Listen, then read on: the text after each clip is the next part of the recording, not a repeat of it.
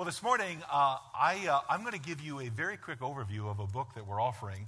Uh, brand new book, uh, just published, endorsed by Focus on the Family Forgive Your Way to Freedom. And uh, I'm going to give you the movie trailer version of, this, of, uh, of the book this morning in the short time that I have with you. I actually do a lot of voiceover work, nothing real exciting. Usually, you've heard me from such great hits as Please Step Off the Monorail or five ways to clean your deep fryer. I mean, very exciting things. But every now and then, I do get to do a movie trailer. And I've often wondered why don't we do bulletin announcements like we do movie trailers? Wouldn't that be a lot more interesting? Well, I really was impressed by uh, the announcement of the fishing expedition.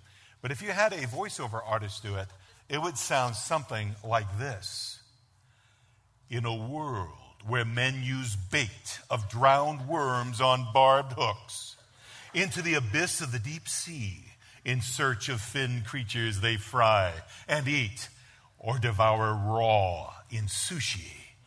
To join this expedition, contact Pastor Rob if you dare.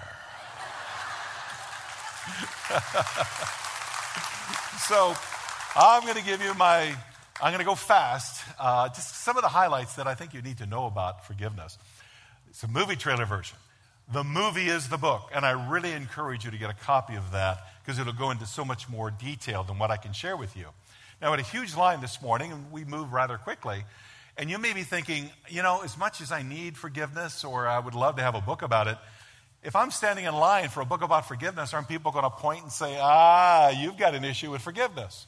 Well, let's test that theory, shall we? How many in this room have ever been hurt by somebody else? And you, and, and you needed to forgive them. Raise your hand and hold it up high. Look at all the hands, everybody. Okay? You're not alone. Now, let me ask you this How many in this room have ever hurt someone else? I'm not saying you meant to, but you hurt someone else and you had to go and ask for, for, for their forgiveness. Now, look around. Look at all the sinners in this church. Come on. How many of you are not going to raise your hand no matter what I ask you? Now, seriously, if you couldn't answer, if you couldn't raise your hand to either one of those questions, may I be the first to welcome your species to planet Earth. Let's face it, folks, we all need forgiveness. Forgiveness is something that impacts every life, every family, every marriage, every church, every relationship, every business, every culture, everybody. And when the power of forgiveness is released, it, has, it does so much more than just win the lost to salvation. Forgiveness has the power to restore broken relationships, to totally transform empty lives, to reconcile hopeless marriages, to, re- to heal hurting families, to unite divided churches, to rebuild entire nations and to change the whole world. And the reason it has so much power is because when we forgive, that's when we're most like God. You might want to check out this book. But wait, there's more. I've also recently done an ebook which you can download on your computer. And it's 10 lessons on how to teach your kids to forgive. Can you imagine the poor choices, the misery, the, the pain we could spare our children if we taught them at an early age how to forgive, how to deal with challenging relationships? These are 10 lessons that you can sit down and do with your kids. And as you do, you not only learn a lot about your kids, you're going to learn a lot about yourself. So, for the cost of a cup of coffee, you can change the course of your children's lives. I encourage you to uh, also take advantage of that. Okay, one more thing, and then we're going to dive into the word. I, I, just want to say once again to Pastor Jeff how much I appreciate the, the privilege of being here and to speak to your people. Now, you folks have got something real special going on here. You may think that every church just has amazing worship and powerful preaching, and everybody just gets along like, oh, no, no, it, it's not true. This is exceptional and that is in due in great part to the tremendous leadership of Pastor Jeff, his wife Connie. Rather than ask you to stand, you stay seated and everybody else stand up And let's thank your pastor for his leadership. Amen.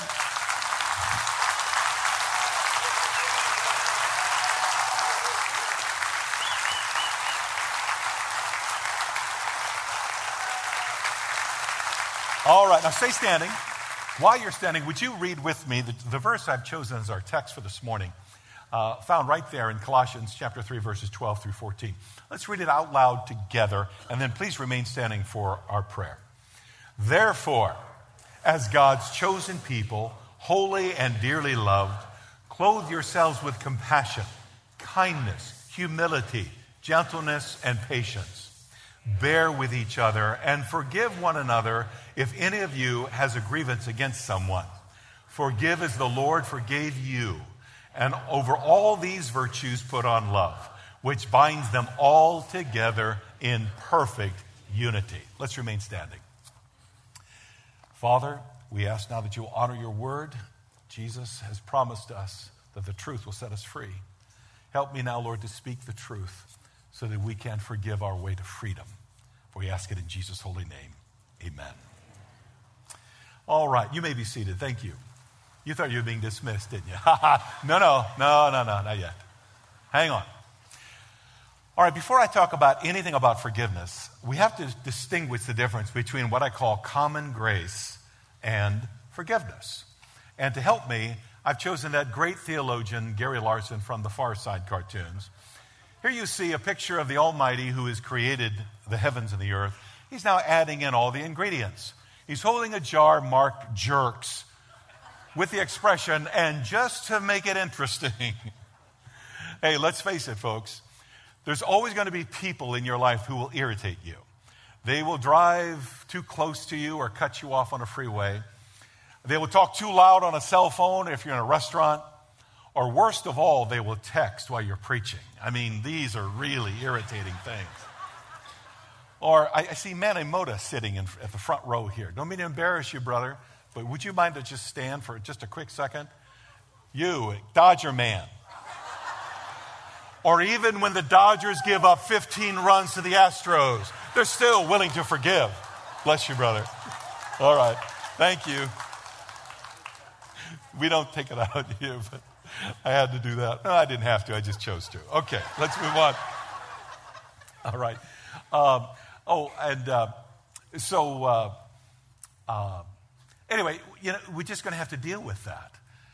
I don't think that folks who irritate us do it so much because they're malicious. It's just they're more thoughtless. And they need common grace, not forgiveness, just common grace to move on. Because let's face it, sometimes we are that irritating person, aren't we?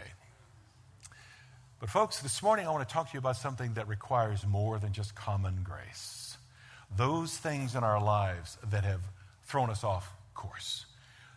Issues of abandonment or rejection or abuse, whether it be verbal or physical or sexual. Deep cuts, deep wounds. Because these are the things that tattoo themselves on our hearts and leave indelible scars on our soul. And they impact how we think, how we feel, how we choose what is true or what is real, and ultimately how we live every day of our lives. And that's why it is so important to find, to forgive your way to freedom. Because once you are free, there ain't nothing you can't do. So, how do we do that? Let me just give you a few highlights. First of all, show God where it hurts. When I was a child, if I hurt myself playing on the playground or whatever it was, I could run to mom and cry, and mom would always ask, Show me where it hurts. And I would point to my scraped knee, and she would wash it off and put a band aid on it. And never underestimate the medicinal power of a mother's kiss on a skinned up knee. And even though it still hurt, I just felt better knowing that somebody cared. This morning, I want you to know there is no one who cares more about you than your Heavenly Father. Let me illustrate that from Psalm 147, verses 3 and 4. He heals the brokenhearted and binds up their wounds. He determines the number of stars and calls them each by name. Great is our Lord and mighty in power. His understanding has no limit. I've read that if I look up into a starry sky at night, I can see about 3,000 stars. It would be hard to memorize the names of 3,000 stars, but I suppose it's humanly possible. But if I look through a powerful telescope, I'm told that now I'm looking at about 100,000 stars in the heavens. Now we're beyond that of human possibility. We're talking about God sized vision. But if I were to ask an astrophysicist, how many stars are there? If he was honest, he would say, We really don't know because there's just so many, and we continue to add as we explore the universe. But if I had to give you a number today, that number would be 300 sextillion stars. That is the number 300 followed by 21 zeros. Let me try to put that into some kind of perspective for you. Imagine, if you could, the biggest book in your house. Before dictionary.com came along, they used to be dictionaries or encyclopedias, something like that. Big, thick book. And imagine this big, thick book could hold the names of a million stars. And if I held up this book and I said to you, God knows the name of every one of them, that would impress you. But I would need a library that held one million volumes of that book. And I would need 300 trillion libraries the same size.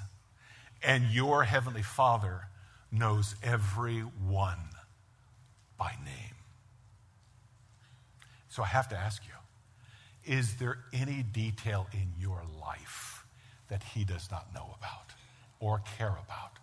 He didn't send his son Jesus to die for stars, he sent them to die for you and for me. Show God where it hurts. And don't be disappointed if God will heal your heart but leave the scars. Wait a minute. What do you mean? Remember when Jesus rose from the grave and he stood before his disciples, one of them doubted. What did Jesus use to prove it was him? Look at the scars on my hands and on my side. You see, God had a purpose to keep the scars there. One day, when we see Jesus, we will see those scars. And we will be reminded for eternity how much you are loved, why we are here in heaven. These are not scars of shame, they are emblems of glory and honor and victory and love. And so are your scars. You see, scars help us learn more, help us understand better, appreciate greater, grow deeper, and draw closer to God. God has a purpose for your scars. But whether you see your scars as marks of shame or badges of honor and healing depends entirely upon your ability to forgive. Let's move on. I must extend forgiveness regardless of my offender's response. now, it would be easier if my offender said he was sorry. And a lot of times, even Christians say, Well, I'll forgive if they come crawling to me and tell me they're sorry, right? But which comes first, repentance or forgiveness? Before you answer, let's look at what the Bible says. Look, if you would, in Romans chapter 5 and verse 8. But God showed his great love for us by sending Christ to die for us while we were yet sinners. Jesus did not say to us, You say you're sorry, and then I'll come to the cross and die for you. You see, God had already extended forgiveness. All I had to do was come and get it. Yesterday, I checked into the hotel uh, that the church graciously provided for me. And when I checked in, the lady at the desk said, Oh, you're Mr. Mertz. Well, the church has something for you. And they gave me this package that weighed about 18 pounds. Your, your church is so classy. I mean, so gracious. I don't know what you were thinking because I'm telling you, that package, there was enough food and treats in there. I could have been holed up in that hotel for weeks and would never have gone hungry. Now, it was there for me. If I didn't take it, I wouldn't have gotten it. Or if I take it, I get it. But it wouldn't have changed the fact that the church gave it to me. You see? And this is how it works with forgiveness. I must forgive regardless of my offender's response. Whether they choose it or not doesn't matter. I've extended it, just as God has extended his forgiveness to us. Now, working through the forgiveness process may take more time depending upon the nature of the offense. So I want to assure you that. But my commitment to forgive must be immediate, must be now. And then I begin to work through that process. You see, any time that I am waiting for someone else to do something, I've given up control of the whole situation. Forgiveness is about using my power. Unforgiveness is about being subject to someone else's power. And that's not freedom. And that's not what God wants you to have. Next, don't lose your temper, find it. The reason I bring this out,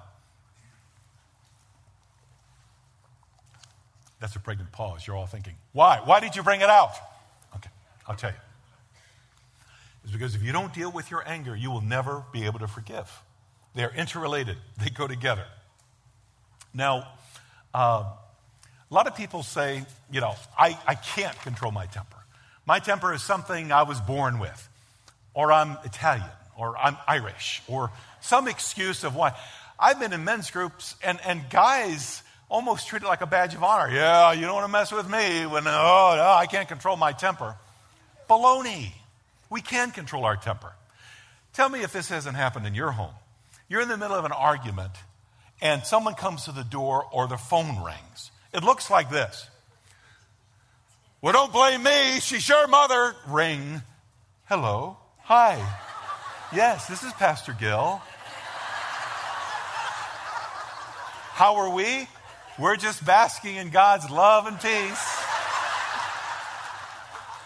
All right, now tell me that hasn't happened to you. So if you tell me or expect me to believe that you can't control your temper, let me say this, and I don't mean to offend you, you're a big fat liar.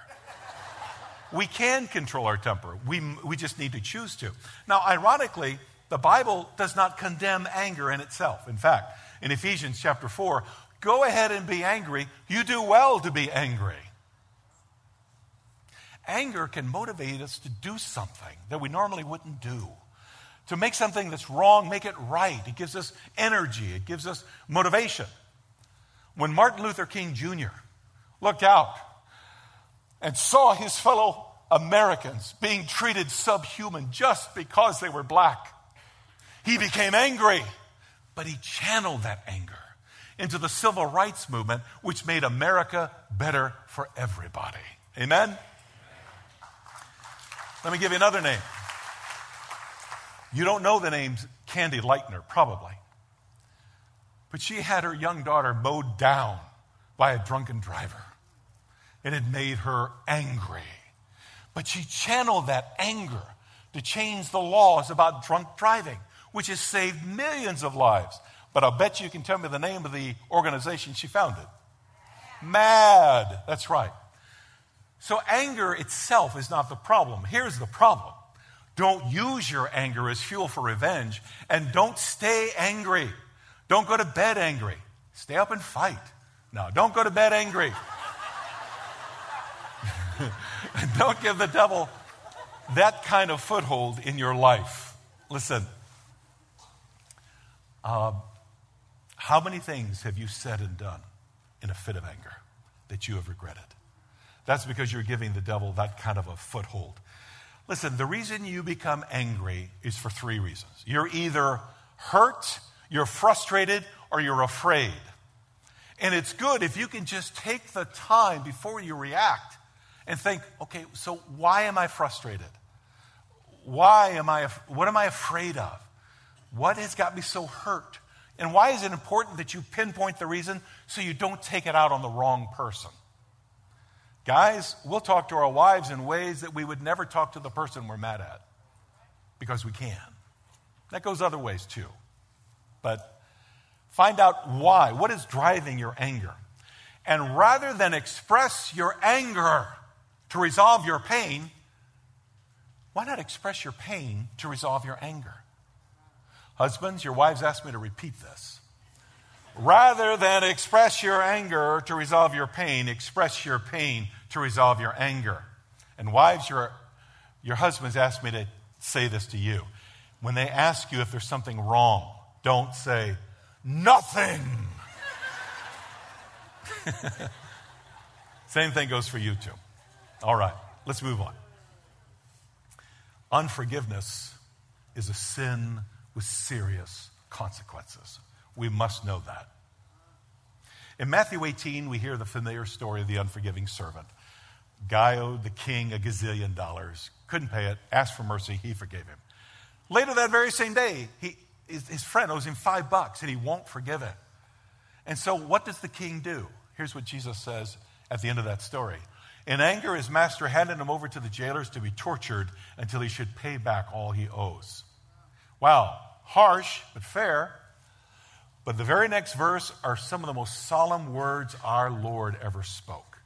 And here they are This is how my heavenly Father will treat each of you unless you forgive your brother or sister from your heart. Now, we can debate exactly what that means, but I believe what Jesus is talking about here is we create our own torture chamber when we refuse to forgive, made of bars of anger and bitterness and rage and resentment. And I would also contend to you this morning that unforgiveness is perhaps the most dangerous of all sins. All sin's bad. But all sin offers some sort of fake reward, right? Wouldn't be tempting if it didn't.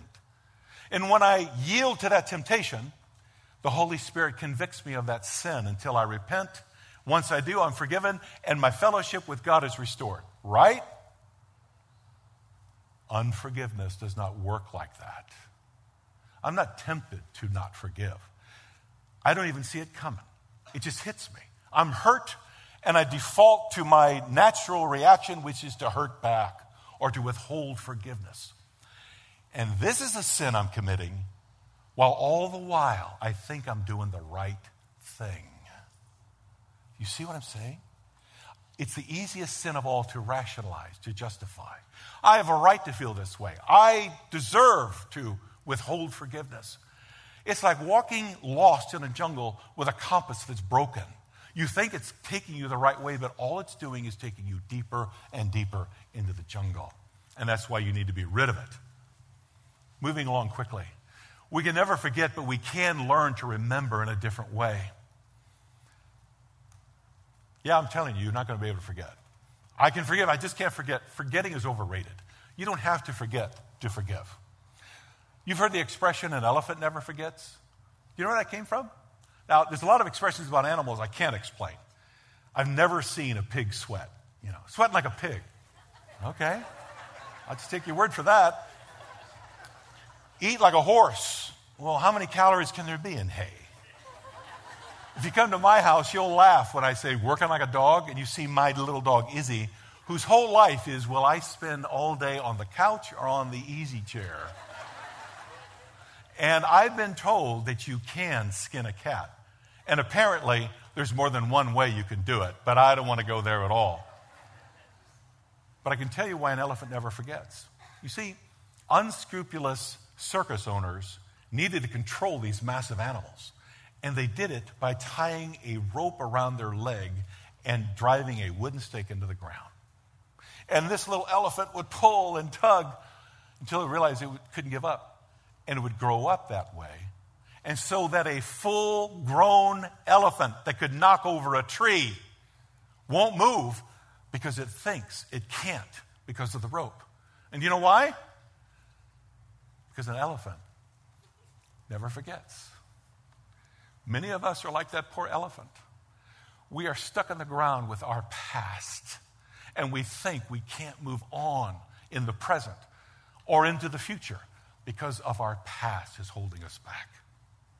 And so we relive our past pain over and over and over and over and over again. The word resentment comes from the Latin word resenter, which means to feel again. So let me ask you if you're the kind of person that can't forget and you just relive this pain over and over again, what have you learned in all the times you thought it over and over again? Has it ever made you feel better? Have you grown as a person? And most of all, didn't it hurt enough the first time. What if, if I can't forget, I could remember in a different way? Once again, the Bible has the answer. Because in Romans 12, 2, don't copy the behavior and customs of this world, but let God transform you into a new person by changing the way you think. Advertisers know this very well. They know that if I can convince you, if I can change the way you think, it'll change your your, the way you feel, it'll change the way you behave, and you'll buy my product. I love Nike. I will gladly pay you top dollar to wear yours, to, to do, give you free advertising by wearing your shirts or, or your shoes. It's brilliant. You got to give it to them. It's all about changing the way we think. In the book, I give much, several different ways that you can talk about this. Let me give you one real quick. Changing the way we think Part of that is by reframing our story. All of us look through life through a very small frame by design. We are the masters of that frame. We control what we see, what we understand. Unfortunately, not everything that is happening in that frame is everything that has happened in our lives. Oftentimes, when we're trying to work through an issue of forgiveness, we see the person who hurt us as the 100% villain and we're the 100% victim. In most cases, that's not true though there are some where that is absolutely true. I'm thinking of abuse, where you absolutely were a victim. No question about that. And again, we deal more with that in the book. Let me illustrate it this way. Now, there's our hero right there. You probably don't recognize me because I'm wearing my Clark Kent glasses. See? Superman, Clark Kent. Superman, Clark Kent.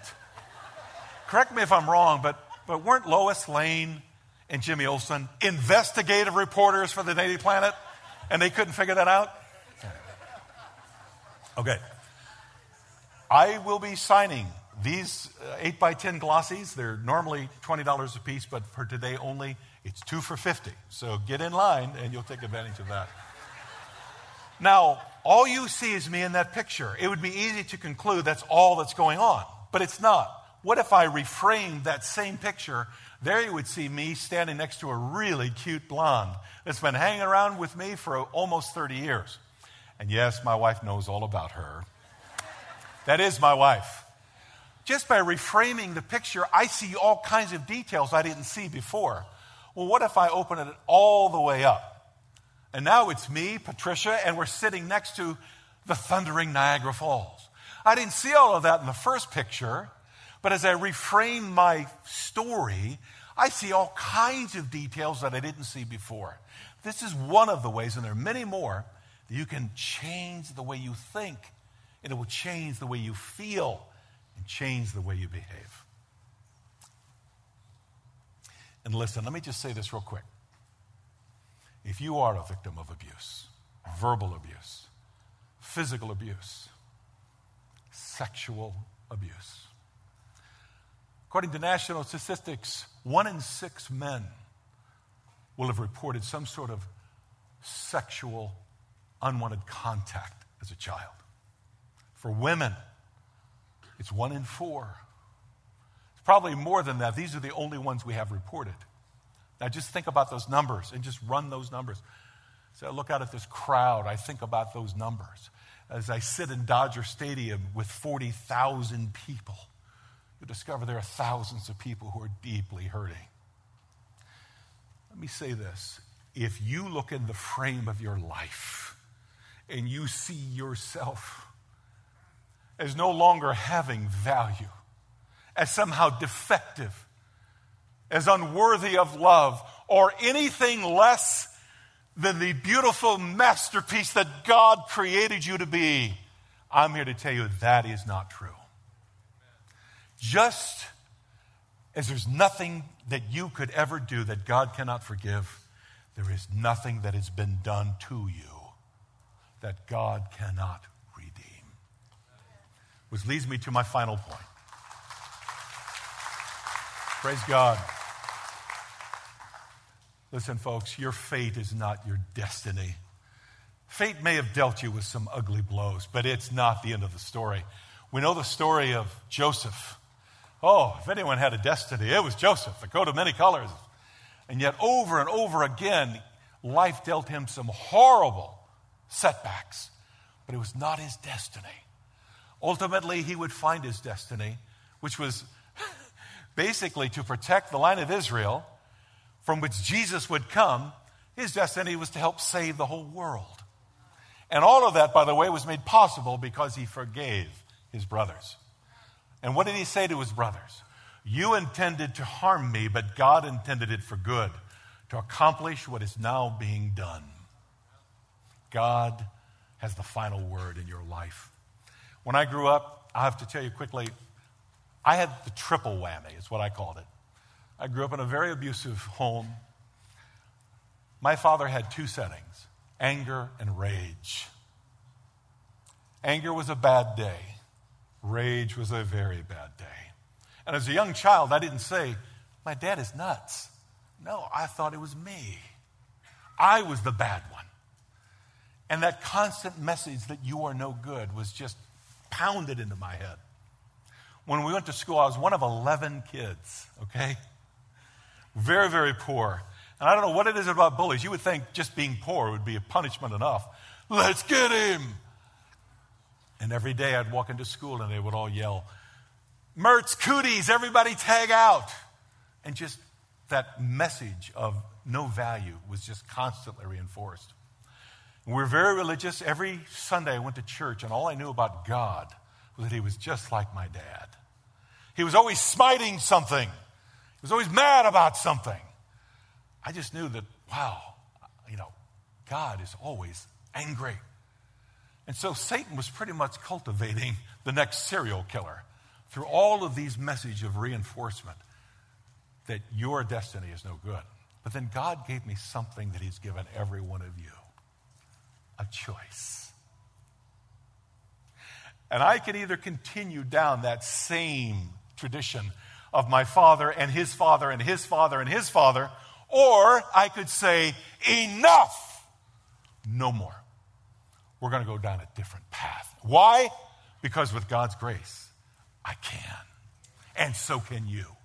Yes, the Bible does say that the sins of the father are visited upon the third and fourth generation, but those who love my commandments will be blessed for a thousand generations. And so I've decided for the next generation, we're going to take a different path. This is my little granddaughter, and I'll let, I'll let you guess who has who wrapped around their little finger. I love our grandchildren. I love to wrestle with them, love to buy them things and take them places and hold them in my arms and tell them over and over again, You're so good. You're so smart. You're so precious. God loves you, and I love you. But perhaps the greatest gift I can give my grandchildren is they will never, ever be touched by the scars of their poppy. That curse was lifted the day I forgave my way to freedom.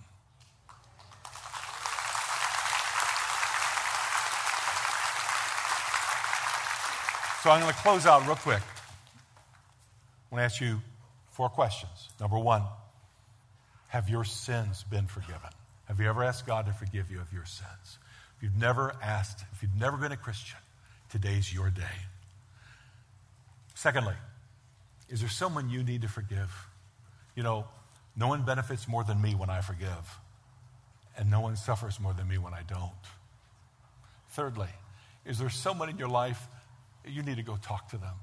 Write them a letter, call them on the phone, and tell them, I'm sorry, and set both of you free. And finally, what on earth are you waiting for? Let's bow our heads. Gracious Heavenly Father, thank you for this time. And now, Holy Spirit, I pray that you will move throughout this room and touch hearts, Lord, as they are open to you. With your heads bowed and your eyes closed, I'm going to ask so I can pray for you a show of hands. If you'd like to ask God to forgive you of your sins and become a Christian today, would you just raise your hand real quick and hold it up high so that I can see that hand and pray for you? Is there anyone? Raise that hand. God bless you. Are you here this morning and there's someone that you've struggled to forgive, and today you're going to make a commitment and say, I will forgive. I choose to forgive today. Lord, you'll help me in the journey.